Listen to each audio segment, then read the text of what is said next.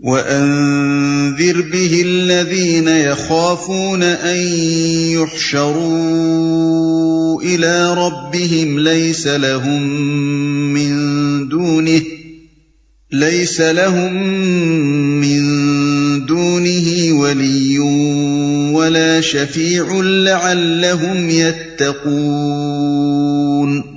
اور اے محمد تم اس علم وحی کے ذریعے سے ان لوگوں کو نصیحت کرو جو اس بات کا خوف رکھتے ہیں کہ اپنے رب کے سامنے کبھی اس حال میں پیش کیے جائیں گے کہ اس کے سوا وہاں کوئی ایسا زی اقتدار نہ ہوگا جو ان کا حامی و مددگار ہو یا ان کی سفارش کرے۔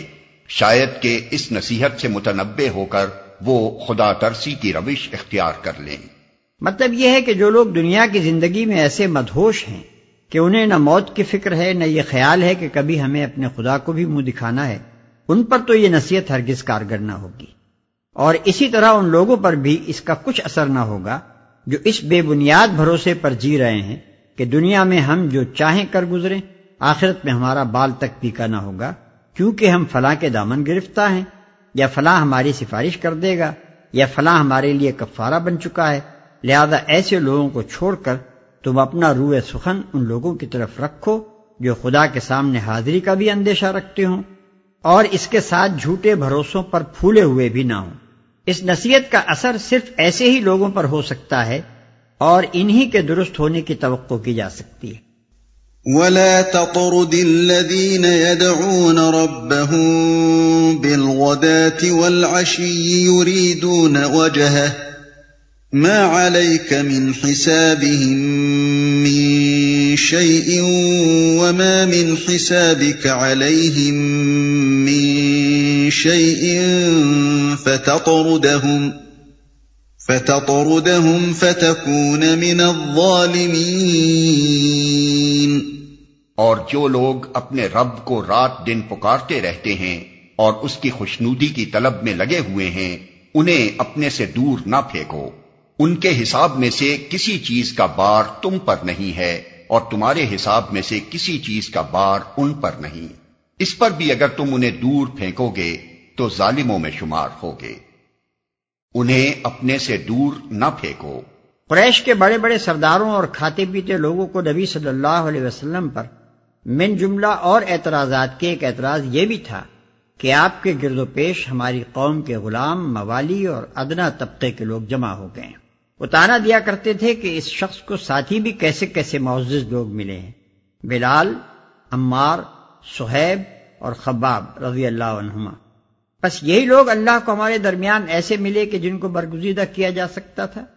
پھر وہ ان ایمان لانے والوں کی خستہ حالی کا مذاق اڑانے پر ہی اکتفا نہ کرتے تھے، بلکہ ان میں سے جس جس سے کبھی پہلے کوئی اخلاقی کمزوری ظاہر ہوئی تھی، اس پر بھی حرف گیریاں کرتے تھے۔ اور کہتے تھے کہ فلاں جو کل تک یہ تھا اور فلاں جس نے یہ کیا تھا آج وہ بھی اس برگزیدہ گروہ میں شامل ہے۔ انہی باتوں کا جواب یہاں دیا جا رہا ہے۔ اس پر بھی اگر تم انہیں دور پھینکو گے تو ظالموں میں شمار ہوگے۔ یعنی ہر شخص اپنے عیب و ثواب کا ذمہ دار آپ ہی ہے۔ ان مسلمان ہونے والوں میں سے کسی شخص کی جواب دہی کے لیے تم کھڑے نہ ہوگے اور نہ تمہاری جواب دہی کے لیے ان میں سے کوئی کھڑا ہوگا۔ تمہارے حصے کی کوئی نیکی یہ تم سے چھین نہیں سکتے۔ اور اپنے حصے کی کوئی بدی تم پر ڈال نہیں سکتے۔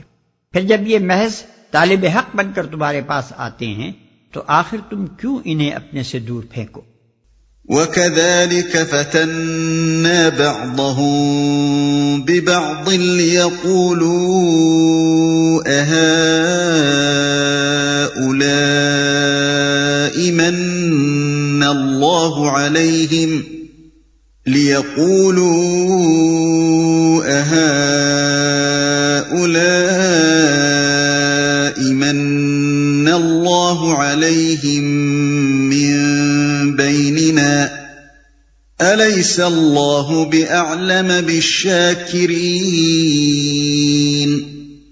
دراصل ہم نے اس طرح ان لوگوں میں سے بعض کو بعض کے ذریعے سے آزمائش میں ڈالا ہے تاکہ وہ انہیں دیکھ کر کہیں، کیا یہ ہیں وہ لوگ جن پر ہمارے درمیان اللہ کا فضل و کرم ہوا ہے؟ ہاں کیا خدا اپنے شکر گزار بندوں کو ان سے زیادہ نہیں جانتا ہے؟ ان لوگوں میں سے بعض کو بعض کے ذریعے سے آزمائش میں ڈالا ہے۔ یعنی غریبوں اور مفلسوں اور ایسے لوگوں کو جو سوسائٹی میں ادنا حیثیت رکھتے ہیں۔ سب سے پہلے ایمان کی توفیق دے کر ہم نے دولت اور عزت کا گھمن رکھنے والے لوگوں کو آزمائش میں ڈال دیا ہے۔ وَإِذَا جَاءَكَ الَّذِينَ يُؤْمِنُونَ بِآيَاتِنَا فَقُلْ سَلَامٌ عَلَيْكُمْ كَتَبَ رَبُّكُمْ عَلَى نَفْسِهِ الرَّحْمَةِ كتب ربكم على نفسه الرحمة أنه من عمل منكم سوءا بجهالة ثم تاب ثم تاب من بعده وأصلح فأنه غفور رحيم۔ جب تمہارے پاس وہ لوگ آئیں جو ہماری آیات پر ایمان لاتے ہیں، تو ان سے کہو، تم پر سلامتی ہے۔ تمہارے رب نے رحم و کرم کا شیوا اپنے اوپر لازم کر لیا ہے۔